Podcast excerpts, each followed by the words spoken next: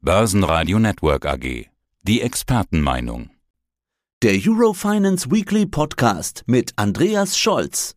Ja, mein Name ist Andreas Scholz vom Finanzplatz Frankfurt und ich freue mich auf unseren Eurofinance Weekly Podcast rund um die Themen Konjunktur, Geldpolitik, aber auch sicherlich Banken. Ja, und aus dem Börsenradiostudio meldet sich Peter Heinrich. Ja, viel Bewegung gab's danach an der Frankfurter Börse nicht. Andreas, lass uns über FED und EZB sprechen. Beginnen wir mit der EZB. Die Europäische Zentralbank ist der US-Notenbank FED gefolgt und hat den Leitzins um 25 Basispunkte jetzt auf 3,75 Prozent erhöht. Rückt damit der Zinsgipfel näher? Ja, die Luft wird natürlich dünner. Wir kommen gleich sicherlich auf die FED auch noch zu sprechen, aber die EZB hat jetzt den nächsten Schritt gemacht. Er war ja angekündigt worden, das können wir so festhalten. Die Präsidentin hat ja gesagt, im Mai gibt es auf jeden Fall den nächsten Zinsschritt. Es gab eine gewisse Diskussion hier auch am Finanzplatz unter den ECB-Watchern, unter den Beobachtern. Ja, Gibt es nochmal einen großen? Gibt es nochmal 50 Basispunkte oder gibt es eben nur den sogenannten kleinen Zinsschritt von 25 Basispunkten? Ich würde sagen, es war eine Kompromissfindung dort im Rat, im EZB-Rat. Man hat sich nicht noch einmal durchringen können und wollen zu einem großen Zinsschritt. Es wurde ein kleiner, aber damit konnte auch die Präsidentin leben, weil sie hat im Vorfeld sich festgelegt für den Mai-Termin und Ihr kennt meine kritische Position mit diesen Vorfestlegungen. In so disruptiven Zeiten, in so volatilen Zeiten sollte man vorsichtig sein. Aber damit konnten jetzt beide Lager, glaube ich, leben. Sowohl die Tauben auf der einen Seite, die ja immer etwas vorsichtiger sind, als auch die Falken, die nochmal eigentlich den großen Zinsschritt sehen wollten. Also ein Kompromiss, nochmal 25 Basispunkte rauf. Ich würde sagen, die Reise ist noch nicht beendet. Das war ja das Bild, was die Präsidentin vor einiger Zeit mal, vor einigen Monaten uns mitgab. Sie sprach davon, als es losging, wir gehen jetzt auf eine Reise. Und diese Reise, das würde ich so festhalten als Zwischenfazit, diese Reise ist noch nicht beendet. Ja, wie geht denn die Reise dann weiter? Ich würde mich jetzt, ich, ich darf mich festlegen, weil ich ja sozusagen hier Wetten abgeben kann. Ich würde mich insofern festlegen, als dass wir im Juni also dann steht der nächste Zinstermin an hier in Frankfurt im Eurotower, dass wir im Juni nochmal einen kleinen Zinsschritt sehen werden. Also noch einmal 25 Basispunkte. Ich würde dann sagen, und jetzt lehne ich mich etwas weiter aus dem Fenster, dass dann erstmal eine Pause gemacht wird am gestrigen Donnerstag, wir zeichnen ja unser Gespräch immer am Freitag auf, sagte die Präsidentin, wir machen noch keine Pause, aber ich glaube, dass die Pause dann kommen wird. Also noch ein letzter Zinsschritt, nochmal 25 Basispunkte und dann wird wahrscheinlich eine Sommerpause erstmal eingelegt werden. Dann wird die EZB auf Sicht fahren und auch erstmal abwarten wollen, wie denn diese massive Zinswende, diese Aneinanderreihung, wie wir sie noch nie gesehen haben von Zinsschritten, wie die wirkt. Denn wir wissen, Zinsmaßnahmen, Zinserhöhungen wirken nicht sofort, sie wirken auf Zeit und diese Wirkung muss sich entfalten. Eins ist auch klar, das dürfen wir jetzt schon mal festhalten, die Reise darf auch noch nicht beendet sein, weil die Inflation ist noch längst nicht besiegt. Wir liegen ja hartnäckig hoch in der Gesamtrate bei sieben Prozent. Ich hatte mir auch vorgestellt, dass wir zügiger runterkommen und vor allen Dingen die Kernrate, also da, wo sich die Inflation festgesetzt hat, man kann sagen festgefressen hat, im Konjunkturkreislauf, in unserer Volkswirtschaft, da bewegt sie sich nur wirklich in ganz, ganz mini, in homöopathischen Schritten nach unten. Und das ist so gefährlich. Die Kernrate, äh, sie kommt nicht in dem Tempo runter, wie sich das die Geldpolitiker gewünscht und erhofft haben. Und deswegen ist es noch keine Zeit für eine Entwarnung. Ja, vielleicht noch ein Wort zum Bilanzabbau. Da legt mir ein Tempo zu. Also die EZB will Anleihenkäufe früher als gedacht einstellen. Was bedeutet das? Ja, das ist ein ganz, ganz wichtiges Thema und das ist auch Teil des, sie hat es zwar nicht als Kompromiss bezeichnet, aber aus meiner Sicht war das Teil des gestrigen Kompromisses zwischen den Falken und den Tauben. Die Falken haben nicht ihre 50 Basispunkte bekommen, sondern mussten sich mit 25 Basispunkten mit einem kleinen Schritt sozusagen zufrieden geben. Aber auf der anderen Seite wird mehr Tempo gemacht in Sachen Bilanzabbau. Die Bilanz ist eine riesig aufgeblähte. Fünf Billionen Euro stecken da drin, eine unvorstellbar große Zahl. Und nun wird ein bisschen mehr Tempo gemacht in Sachen Abbau der Bilanz. Es betrifft vor allen Dingen das APP-Programm, also eines dieser Wertpapierankaufprogramme. Bislang wurde immer komplett oder zumindest teilweise reinvestiert. Wenn Anleihen fällig wurden, wurden sie wieder reinvestiert. Es wurden zwar keine neuen mehr dazugekauft, aber wenn eine Anleihe fällig wurde, wurde wieder reinvestiert. Diese Reinvestitionen fallen jetzt bald weg und damit erhöht sich das Tempo des Abschmelzen dieser riesigen Summe von 5 Billionen, von 15 Milliarden auf 25 Milliarden pro Monat. Und wenn man sich das aber mal vorstellt, Peter, auf der Zeitachse, dann wird dieser Bilanzabbau nicht noch Monate, sondern sogar Jahre dauern. Aber zumindest ist es ein Signal in die richtige Richtung. Hier wird Tempo gemacht, aber wir sprechen nur von einem Programm. Wir sprechen beispielsweise nicht vom PEP-Programm. Dieses PEP-Programm, was ja so richtig PEP gemacht hat, als wir die Pandemie hatten. Daher kommt der Buchstabe PEP oder P. Das P kommt von Pandemic. Das war das Pandemic Program. Dieses ist noch nicht mal angefasst worden. Also hier wird weiterhin reinvestiert. Das heißt also, altes Kompromisses, und ein wichtiges Signal, denn die EZB kann ja nicht gleichzeitig auf die Bremse treten und Gas geben. Diese riesige Summe, die da weiterhin im Markt steht, ist natürlich letztlich auch mit ein Verursacher für die hohe Inflation. Aber bis sie da runterkommt von dieser großen Bilanzsumme, wird es, wie gesagt, noch eine sehr, sehr lange Zeit brauchen. Lass uns mal über Banken diskutieren. Ich meine, am Mittwoch erklärte die Fed noch in ihrer Pressemeldung, dass das US-Bankensystem gesund sei. Naja, aber die, die Turbulenzen bei den Regionalbanken in den USA, die reißen ja nicht ab. Schon steckt ja schon die nächste Bank in der Bredouille und irgendwie gießt die Fed mit ihrer Zinserhöhung doch noch weiteres Öl ins Feuer. Also die Geschichte mit der First Republic, Haken dran, JP Morgan übernimmt. Aber da gibt es schon wieder neuen Namen, die man sich merken muss. Pac Wests Bank Corporation, die Aktie brach ja auch massiv ein. Ja, kennen wir alle gar nicht so die Namen. Also einige kennen wir jetzt, andere lernen wir, lernen wir jetzt kennen. Peter, sehr interessant. Und ja, man könnte sagen, Bankenkrise reloaded und sie ist eigentlich nicht weg gewesen. In den Vereinigten Staaten muss man sich Sorgen machen, weiterhin, um viele kleinere Banken, Spezialinstitute, Regionalbanken, die in ihren Büchern sehr große Summen an Anleihen haben eigentlich etwas sehr völlig Verrücktes.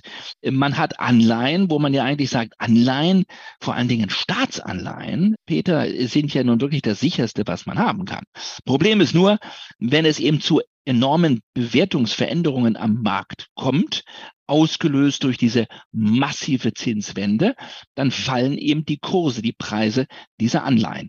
Jetzt gibt es zwei Möglichkeiten, die man hat als Banker. Entweder man hat diese Anleihen im Handelsbuch. Wenn man sie im Handelsbuch hat, muss man sie quasi täglich neu bewerten. Oder man steckt sie in, in das Bankbuch, in die Bankbilanz. Dann muss man sie nicht jeden Tag neu bewerten. Aber das Risiko ist natürlich trotzdem weiterhin da.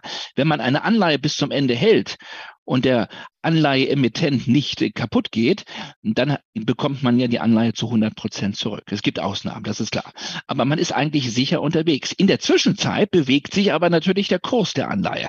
Gehen die Kurse jetzt deutlich nach unten, muss dieses Risiko sich sozusagen widerspiegeln, berechnet werden, abgerechnet werden und sozusagen auch berücksichtigt werden in den, in den Büchern der Bank. Und das ist das, was wir im Moment erleben es ist erst einmal ein Bewertungsrisiko und aus diesem Bewertungsrisiko ist ein Vertrauensrisiko geworden, ein Vertrauenseinbruch geworden.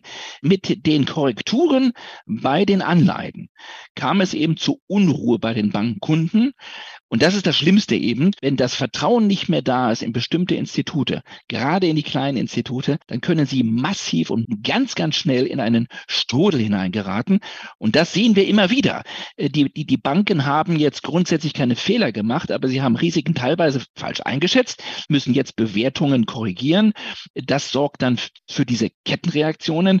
Und das sorgt im Moment dafür, und das will ich noch abschließend sagen, dass wir eine enorme Bewegung haben, was die, was die Einlagen anbelangt, weg von den kleineren Instituten, von den Spezialinstituten hin zu den großen Riesen, zu den Wall Street Banken, wo viele Anleger sagen, wo viele Sparer sagen, da fühle ich mich sicherer, da habe ich keine Sorge um meine Einlagen.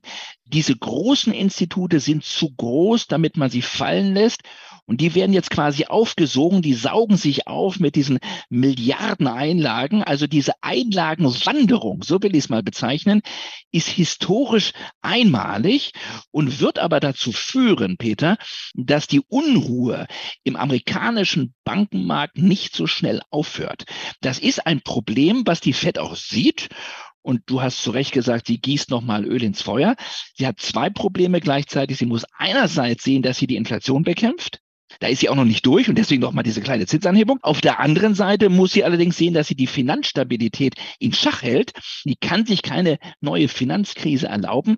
Und das ist und bleibt eine Gratwanderung, die die FED dort gehen muss. Wir könnten das auch nochmal auf die EZB projizieren. Wäre nochmal ein anderes Thema. Wir in Europa stehen etwas stabiler da, was die Banken anbelangt. Aber auch da ist es so, dass die EZB aufpassen muss, dass sie beides hinbekommt, die Inflationsbekämpfung, also die Rückkehr zur Preisstabilität auf der einen Seite und die Bewahrung der Finanzstabilität auf der anderen Seite. Die Präsidentin hat immer wieder klar gemacht, es gibt für sie keine Kompromisse zwischen diesen beiden Zielen, aber es bleibt eine heikle Gratwanderung, auch in der Eurozone. Ja, ich glaube, zur Vollständigkeit müssen wir jetzt noch über die Fed sprechen. War es das jetzt mit der Zinserhöhung? Ja, da, da würde ich sagen, auch wieder hier Pause. Und zwar vor allen Dingen aus dem eben beschriebenen Hintergrund, dass die FED sich mehr und mehr Sorgen macht um ihr Bankensystem, also um das heimische Bankensystem. Sie weiß, sie ist schon sehr weit gelaufen, weiter als die EZB. Die Fed hat früher begonnen. Ich gehe davon aus, dass es jetzt der letzte Zinsschritt war. Nochmal zur Abrundung dieser kleine, nochmal 25 Basispunkte. Der Gipfel ist damit jetzt erreicht. Also die Gipfelmannschaft um Jay Powell ist oben angekommen. Jetzt können Sie erstmal die Aussicht genießen, erstmal Luft holen, ein bisschen durchatmen und Sie werden auch nicht gleich runtergehen. Obwohl viele im Markt hier immer noch Peter sagen, die Fed wird den Abstieg noch in diesem Jahr wieder begehen. Also werden im vierten Quartal, spätestens im vierten Quartal sogar wieder Zinssenkungen erleben. Also das ist eine Wette, die immer noch im Markt drin ist und die nicht aus den Köpfen der Marktteilnehmer so richtig rausgehen will. Davon war nicht die Rede bei Jay Powell. Er hat gesagt, die Inflation haben wir weiterhin nicht im Griff. Wir müssen sie weiterhin bekämpfen. Aber die Fed kommt jetzt an die Grenzen des Machbaren. Sie wird abwarten. Die Luft ist schon wieder deutlich zu dünn geworden für das US-Finanzsystem, vor allen Dingen eben für die US-Banken. Und deswegen würde ich die Wette eingehen und die Prognose hier sagen, Schluss, das war's, Sommerpause. Ich würde Zinssenkungen im Moment nicht sehen, aber sollte die Konjunktur komplett einbrechen in den Vereinigten Staaten, dann wäre das Thema Zinssenkungen, also Abstieg vom Gipfel, noch in diesem Jahr auf jeden Fall eine Option, die ich nicht vom Tisch nehmen würde. Ja, und so eine Sommerpause für eine Bankenkrise wäre auch nicht schlecht. Ja, was gibt's noch zu besprechen? Logisch, die Währungen. Wie hat sich dann das Ganze auf die Währungen ausgewirkt? Es gab ja doch einen Zacken nach oben und einen Zacken nach unten im Lauf dieser Woche. Ja, es war äh, ein, ein, schönes Bild eigentlich mit den Zacken. Es, es war für jeden was dabei. Nochmal das Bild von den, von den Tauben und von den Falken. Also für jeden war etwas dabei. Immer, ist immer eine Frage der Perspektive, schrieb heute ein Ökonom. Äh, sieht man es aus der Perspektive oder sieht man aus der Perspektive? Der Euro ist wieder etwas zurückgekommen nach der gestrigen EZB-Sitzung. Die einen sagen, das war doch eher falkenhaft, was die Präsidentin gesagt hat. Die Präsidentin hat gesagt, keine Pause. Wir werden weiter unsere Reise gehen. Auf der anderen Seite gab es eben nur einen kleinen Schritt. Also für jeden war etwas dabei. Aber der Euro ist deswegen etwas zurückgekommen, weil schon sehr viel eingepreist war. Der Zinsschritt war quasi eingepreist. Sie hat nicht extrem überrascht auf der falkenhaften Seite. Und deswegen hat der Euro zum Dollar etwas abgegeben. Ich, ich sehe ihn jetzt im Moment eher so im, im, im Seitwärtsgang, keine großen Bewegungen. Dafür fehlte es an Überraschungsmomentum auf beiden Seiten des Atlantiks. Atlantiks. Noch ein letzter Ruf in die Hörerschaft. Mich erreichen ja auch immer wieder äh, Mails und Feedbacks und da will ich einen Gruß äh, in Richtung Hamburg hier richten, wenn ich das darf, Peter. Und da geht es in dem Fall nicht um 50 und auch nicht um 25, sondern es geht um 55, um die Zahl 55. Alles Gute, herzlichen Glückwunsch. Ja, da schließe ich mich an, auch wenn ich das Geburtstagskind noch nicht, noch nicht kenne. Ja, vielleicht noch ein Kommentar. Was durchaus noch spannend war in dieser Woche, ist das Gold. Gold hat ja in der Wochenmitte jetzt einen neuen Rekord gemacht bei 2082 Dollar. Andreas, ich danke dir fürs Update. Vielen Dank. Beste Grüße aus Frankfurt. Alles Gute. Das war der Eurofinance Weekly Podcast. Börsenradio Network AG. Die Expertenmeinung.